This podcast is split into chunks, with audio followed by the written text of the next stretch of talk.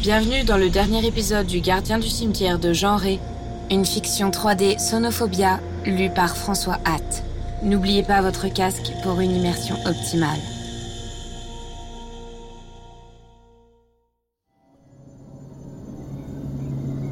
Je bois le chour.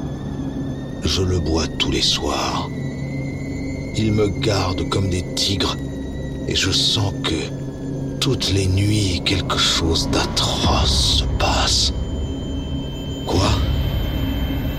Je ne sais. Je ne peux plus penser, je ne peux que souffrir. Quelle force mystérieuse m'a poussé de nouveau vers l'enclos des croix. Comme je m'apprêtais à partir, mes yeux se sont attachés à un bout de bois dépassant de terre à côté de la huitième croix Machinalement, je l'ai tiré. C'était une planche portant quelques mots écrits difficilement. L'inscription avait beaucoup souffert, mais j'ai pu lire quand même. Ami, si tu ne peux pas fuir, ceci sera la place de ta tombe. Ils en ont tué sept. Je serai le huitième, car je n'ai plus de force.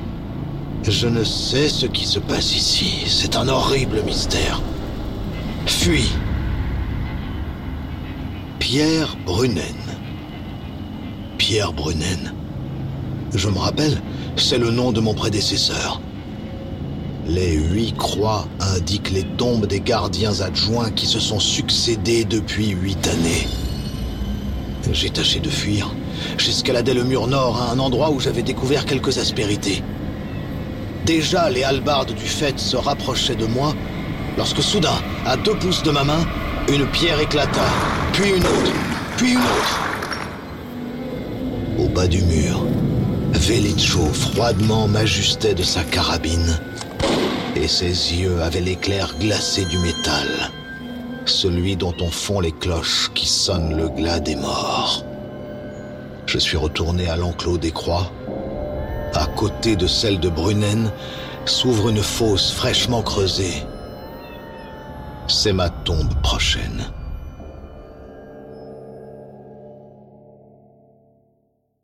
Oh, fuir. Souffrir la faim et le froid le long des routes hostiles, mais non mourir dans ce mystère et dans cette horreur. Mais ils me gardent, et leurs regards rivent mes pas comme des chaînes j'ai fait une découverte. C'est peut-être le salut. Ossip verse dans le chour le contenu d'une fiole sombre. Où peut-il la cacher? J'ai trouvé la fiole. J'en ai examiné le contenu, un liquide incolore d'une odeur douce.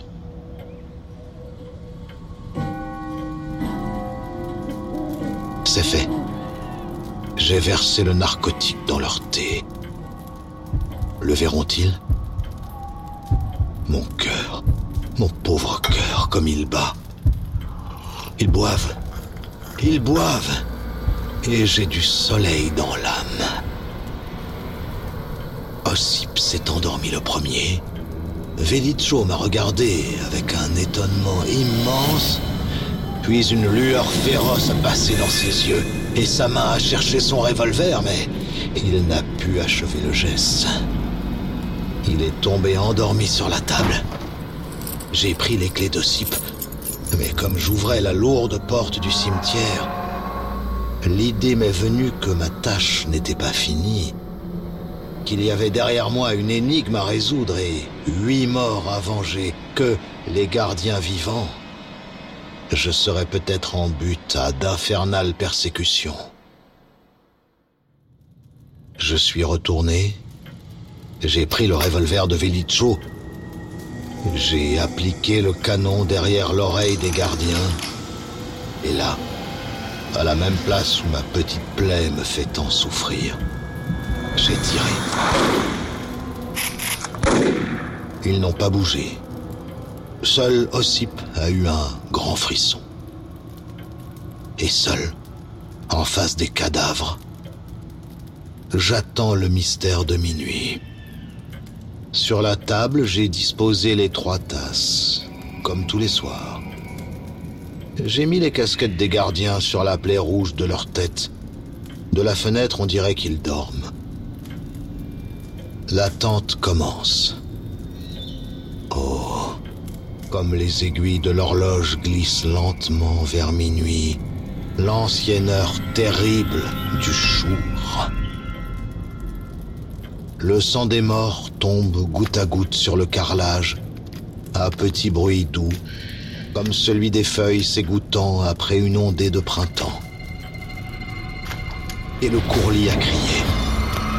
Je me suis couché sur mon lit de camp et j'ai faim de dormir. Le courlis a crié tout près. Quelque chose a frôlé les vitres. Silence. Quelqu'un ou quelque chose est entré dans la chambre. Quelle atroce odeur cadavéreuse.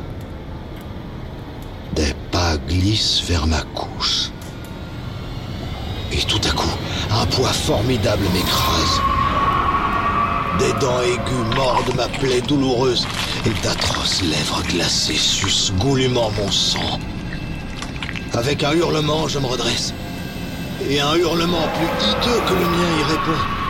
Oh, l'épouvantable vision. Et comme il m'a fallu toute ma force pour ne pas défaillir, à deux pas de ma figure, le visage de cauchemar apparu jadis à la fenêtre me fixe avec des yeux de flamme et de la bouche affreusement rouge, un filet de sang suinte. Mon sang. J'ai compris. La duchesse Opolchenska, issue des pays mystérieux où l'on a pu nier l'existence des lémures et des vampires, a prolongé sa chienne de vie en buvant le sang jeune des huit malheureux gardiens. Sa stupeur ne dura qu'une seconde. D'un bond, elle fut sur moi. Ses mains griffues fouillaient mon cou. Rapidement, mon revolver cracha ses dernières balles. Et avec un grand hoquet qui éclaboussa les murs de sang, la vampire s'écroula sur le sol.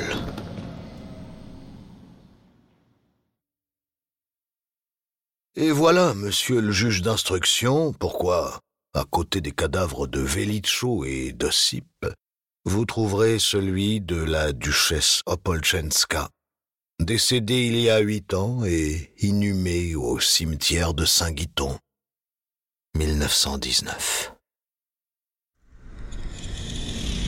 Vous venez d'écouter le dernier épisode du Gardien du cimetière de Jean Ray, lu par François Hatt. Une histoire sonophobia réalisée par Justine Souk et Anna Matari, proposée par Sense Media.